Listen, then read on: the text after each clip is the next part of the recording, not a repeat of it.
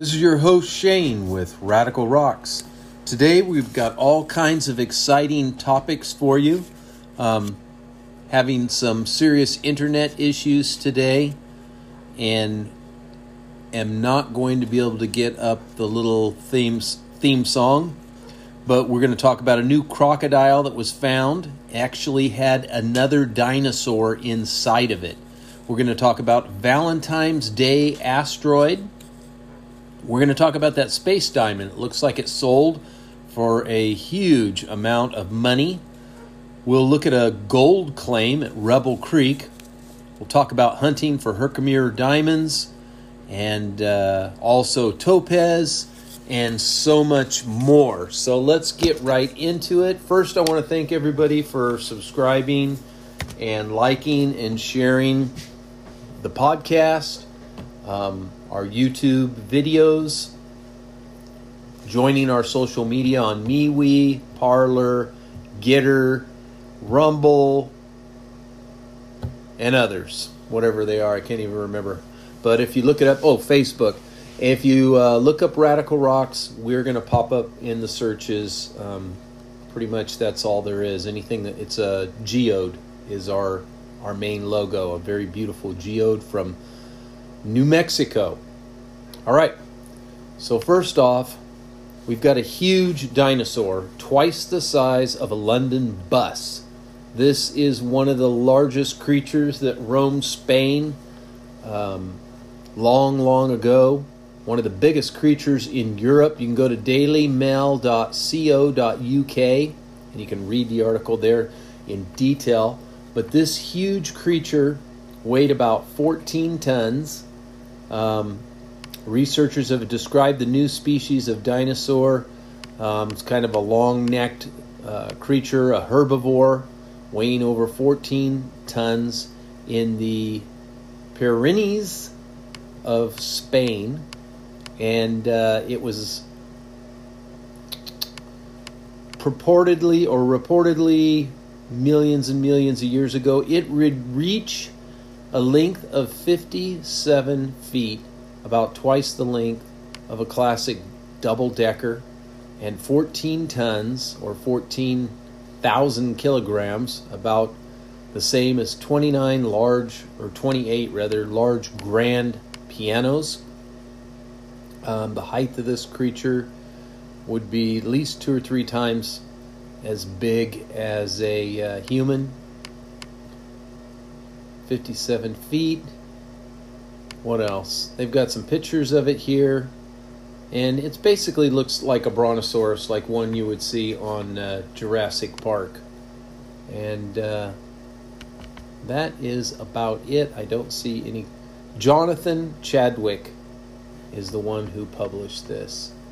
Next, we have a surprise fossil that ate, or this this uh, fossil is being ate by sponges. Okay? So, surprise fossil munching sponges found in the Arctic seafloor wasteland. So, what they found here on scientificamerica.com is a colony of sponges in frigid ocean wasteland covered by year round ice. Jack Tamisiea reported on this, and it's very unusual. They found this huge area of these. Uh, it looks. They said it looks like rotten raspberries, like uh, mold growing on top of raspberries. And what it actually is, they feel that uh, long, long ago, when there was these uh, volcanoes that are now under the ocean, or maybe they've always been under the ocean, about 200 miles from the North Pole uh, just north of Greenland. They put a camera down there, and they've got some pictures of it here. These fuzzy garden sponges carpeting the tops of several extinct volcanoes like mold covering the carton of a raspberry. Some stretch more than three feet across, and these are giants by deep sea sponge standards. Why there's so many sponges? They're really puzzled because there's no food for them to eat there, so they thought, but after they took one and uh, looked at it, they found out that these sponges actually live about 300 years. The average age of the colony was 300 years, and they survived for all this time down there in this marine wasteland. It says that usually they need a lot of uh, uh, filter feeding. They're a filter feeding animal. They need sediments and food to be there, and in this part of the ocean, there really isn't any. So, what did they find? Underneath it is a huge pile of fossilized worms. These fossilized worms were the worms that would live around the volcanoes when they were smoking chimneys, spewing out sulfur and heavy metals and very hot. Um, we can see some of these today. These very large deep sea worms anchor themselves to the seafloor with pipe like tubes. And um, although they say there's no none of these here at this place today, there are others that they see at these hydrothermal vents, which are basically submerged volcanoes. Um, at once, when they were active, created a wonderful habitat for these worms. So the sponges are living on those fossils. Crazy. You can read more about that. The article is quite extensive and there is more details to it. Next, the U Arizona Gem and Mineral Museum is open and ready for a gem show. Um, this is off the University of Arizona website by Kate Minnan, and you can read about this. Um, the article is uh, a few days old from February the 8th. They've got some pictures here with some beautiful displays of minerals. It's in Pima County Historical Courthouse. Um, it is their gem and mineral museum, ready for visitors to come see. Just a few blocks from the epicenter at the Tucson Gem and Mineral Show. Chris Richards, University of Arizona, is cited for the picture credits here, but uh, it is a world class destination to see minerals and gemstones. Uh, there's not this is not the typical museum on mineralogic uh, mineralogy a tongue twister there gemology um, because they have a lot of information here on how the earth is made up um, more about gemstones and pretty things how light is caught and refracted through their showroom lights has uh, been set up just just perfectly or just as best as they can and you can check that out if you want. Um, they talk about Eric Fritz. He is the museum's director. Um, he is the center of the gem and mineral universe, as it was, getting this all set up. The display has 2,200 gems and minerals that have been donated or on loan. The collection is more extensive than many visitors might realize. And uh, they have some of them here. They've got their own little Hope Diamond this is the most precious object loaned to the museum. It's a jeweled tapestry measuring 4 feet long by 3 feet wide, made up of 35 pounds of gold, more than 26,000 rubies, sapphires, emeralds, and diamonds from all over the world, designed by Paris based jeweler uh, Chris. It took 10 artisans more than 18 months in the 1980s to complete this. There's a lot more information on some of these beautiful things that you can look at at this museum. Definitely something you want to check out. They've got a tapestry that's made with gemstones as well. Um, 35 pounds of gold in this thing. Amazing. Um, it just keeps going on and on. There's video. They've got extra information and contact. It's located at 115 North Church Avenue in historic Pima County Courthouse. Very nice. Check that out if you are in Arizona. Next, our friends at Rock and Gem tell us about hunting for topaz and diamonds. Um, Queensland, Australia, O'Brien's Creek draws fossickers. Yes, out here we're rockhounds, but in Australia we become fossickers. I think that's so cool. Um, family trips for hunting topaz and diamonds in Australia uh, are there, and uh, you can do this. The author, who I don't see cited here, just says by administration, These are emailed to me. I look at them for free. Got to get some coffee here. Says no matter what your age, you're going to love collecting gemstones as they did north in North Queensland. This is something you can do. Thank goodness they have something nice going on over there with all the problems that's been facing uh, Australia and the protests and things like that. At least you could get away and go gem hunting. Um, let's see what else here. Says uh, they were eager to find topaz and headed to another fossicking area called O'Brien's Creek, about 22 miles north of Mount Surprise and just over 400 kilometers or 248 miles from Cairns. So these are some of the areas that they are going to find this topaz. They've got some pictures of this beautiful clear to brown topaz. They also have the Atherton Tablelands.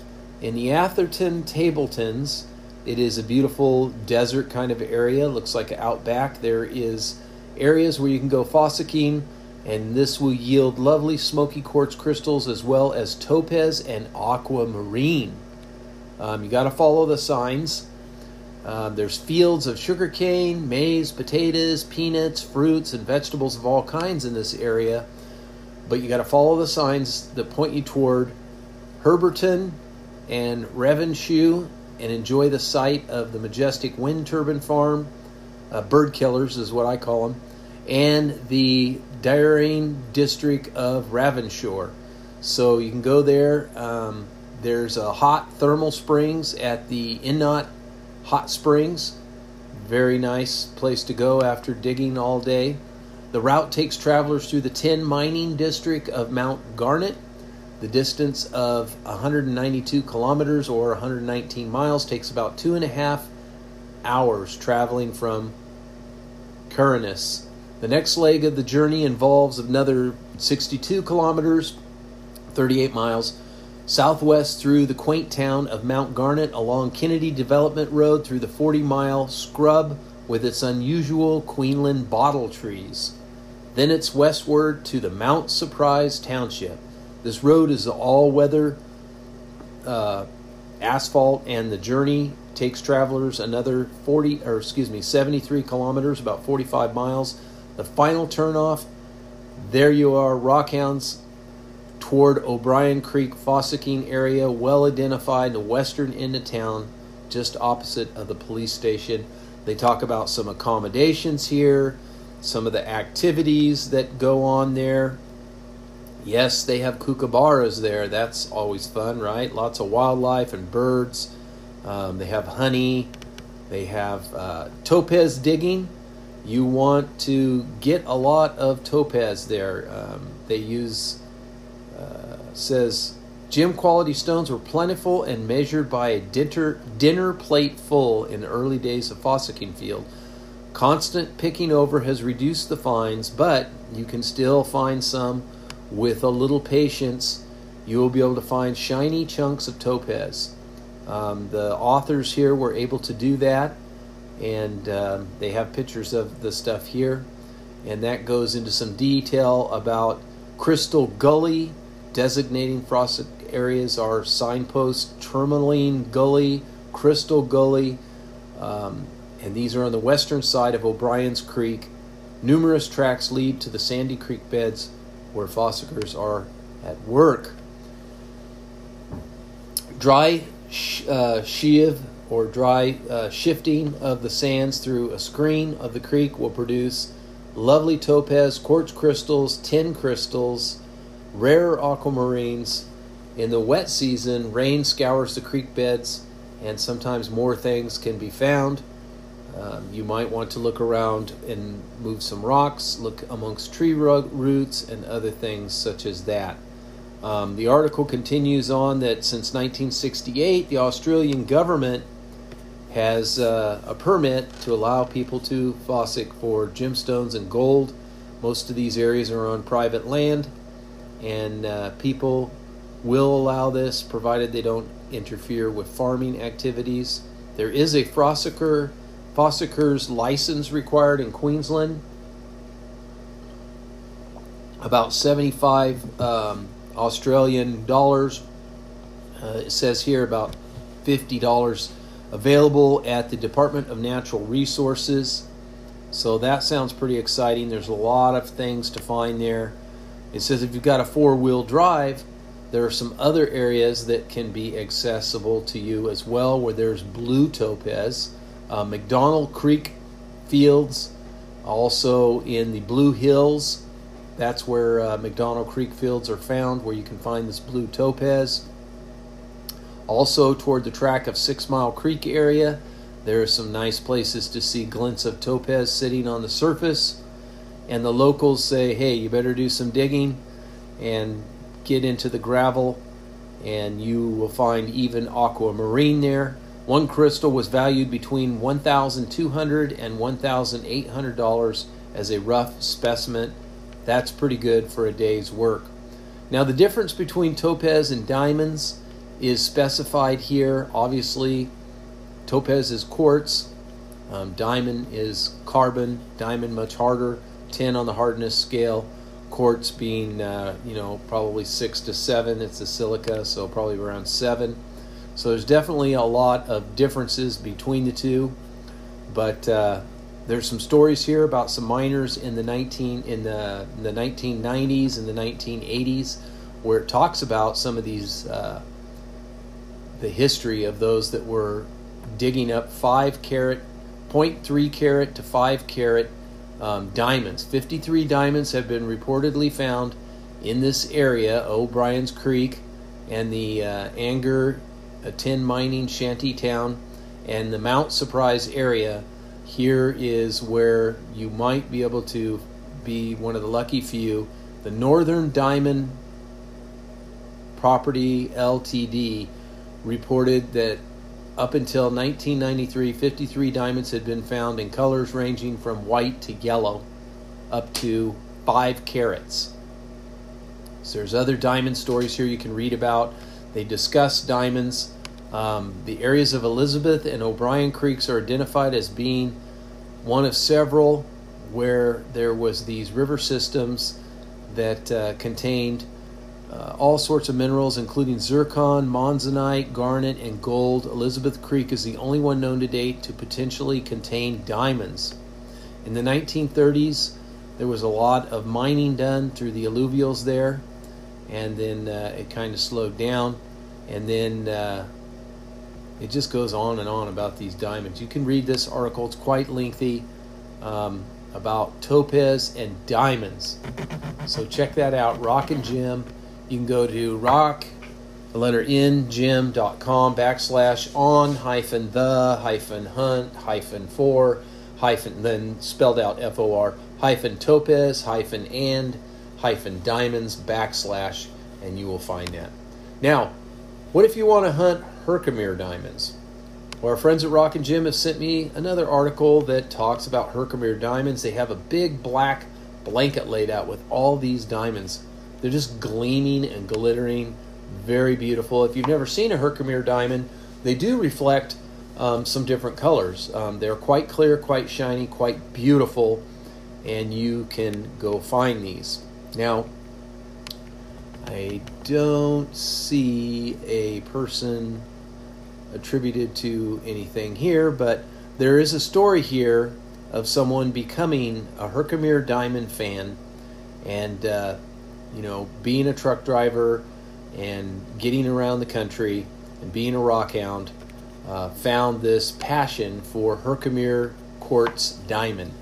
And they have uh, found and have in the basement of their home about 1.5 million carats of double terminated quartz crystals named after the location where they're found Herkimer County, New York, and the surrounding area but New York, New York is the only place to find these quartz crystals.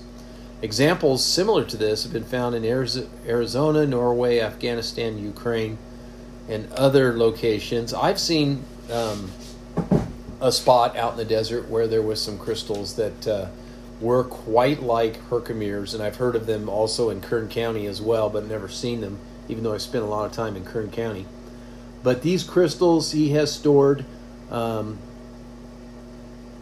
and also found some in Utah.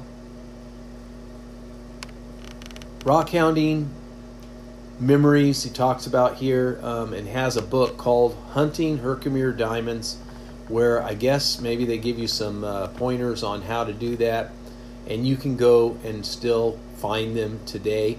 There's a website, www.herkimerrockstar.com. There's a video where they have these diamonds and talk about them in some detail if you want to check that out. It looks like a YouTube video. That is about it for Herkimer diamonds. Used to be you could find them right on the surface, but uh, now I think you would have to look around a little bit more and, and shift some of the sands and dirt to and look through several of them to find some good ones. FES Rock Studies of Rocks and Minerals.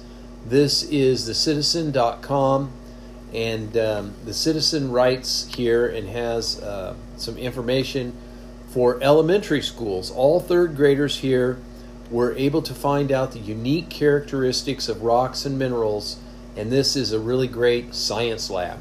Um, our young people need to appreciate that the things that are that they walk on, that they wear, that they use, all came from the earth. Either they grew out of the earth, they grew off of the earth, or they were mined off of the earth.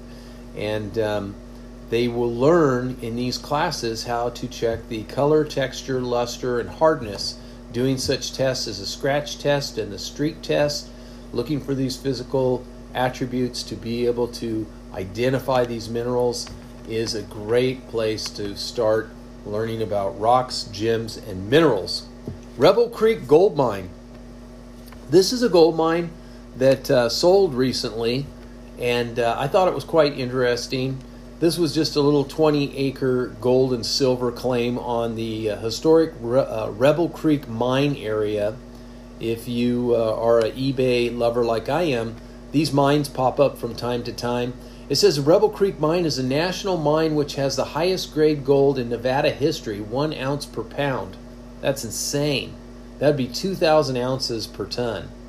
So, I mean, that must be just like right on the vein or something. I don't know. That seems a little outrageous. The Rebel Creek and National Mine Districts have similar geological settings, are both on the western slope of the Santa Rosa mountain range.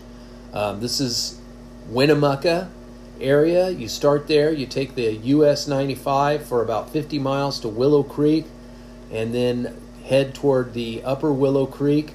And this is that mining district and that mining area. Now, they said the Rebel Creek mine contains high grade gold, silver veins, and white quartz. Grades up to 20 ounces of gold have been reported in the district.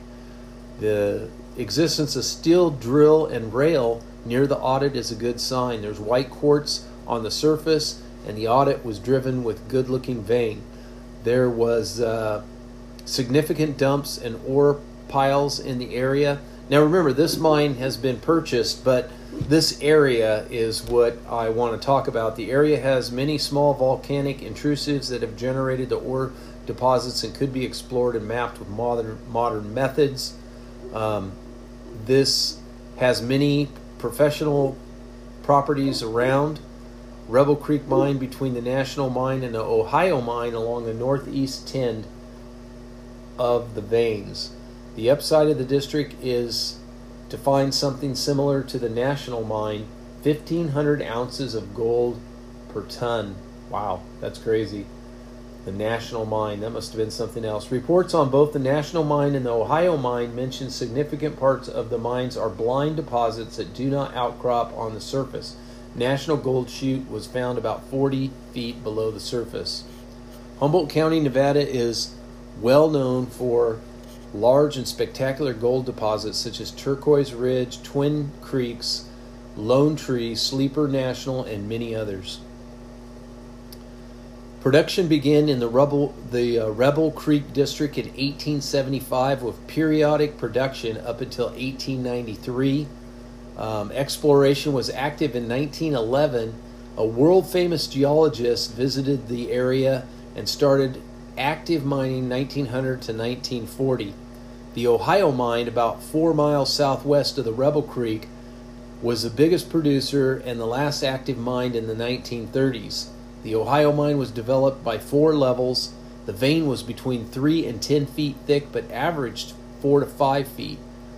It was approximately three quarters of an ounce per ton.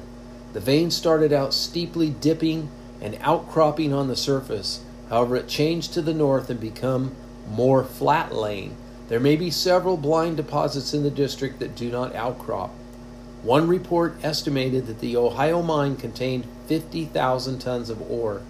The original mines of the 1880s hand sorted the ore, only shipped the highest grades because of transportation cost.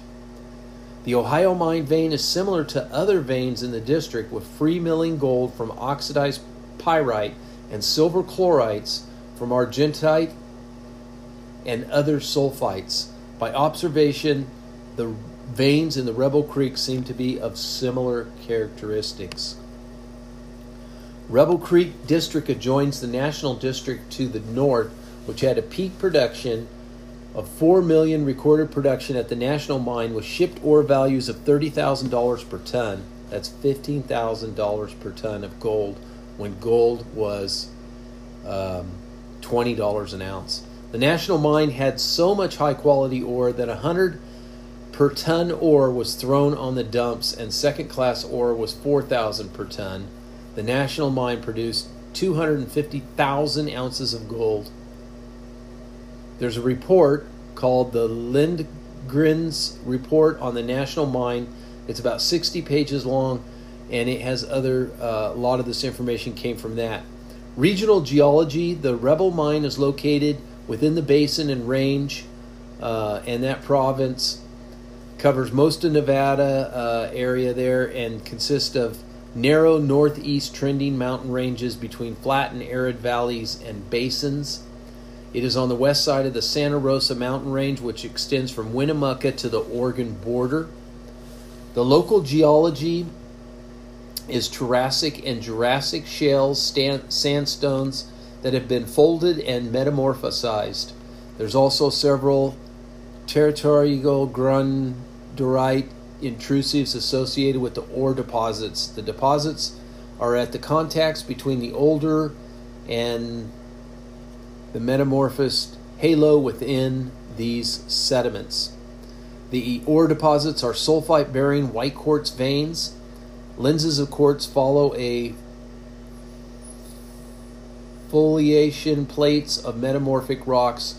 Much of the quartz is crushed and occurs in pods and other bodies. Larger areas of brecciation are found within the vein material cemented by clear quartz within shear zones. The Ohio vein was 4 to 5 thick and could be followed 2,000 feet of the strike length. Wow, amazing. Amazing. The trend is 11 miles where the veins strike northeast. The larger northeast southwest tend from the Ohio mine in the south through the Rebel Creek and then the National mine to the north. The trend is 11 miles together and may represent a productive exploration zone. So, a lot going on in this area. Very, very rich. They have all kinds of uh, reports on this. You could look this up. It did sell already, but I thought that Rebel area uh, was something fun to talk about for gold mining. Next, gemstones that fell from space sells for $22.5 million. We talked about that black diamond auctioned off by the Dubai company. Um, it is 555.55 carats. Um, it was named the Enigma by Sotheby's, and it finally sold for $22.5 million. You can look that up at playcrazygame.com and find out all about that. Valentine's Day a asteroid trio is set to swing by the Earth on the day of romance. We know Valentine's Day has passed. These three asteroids flew by the Earth.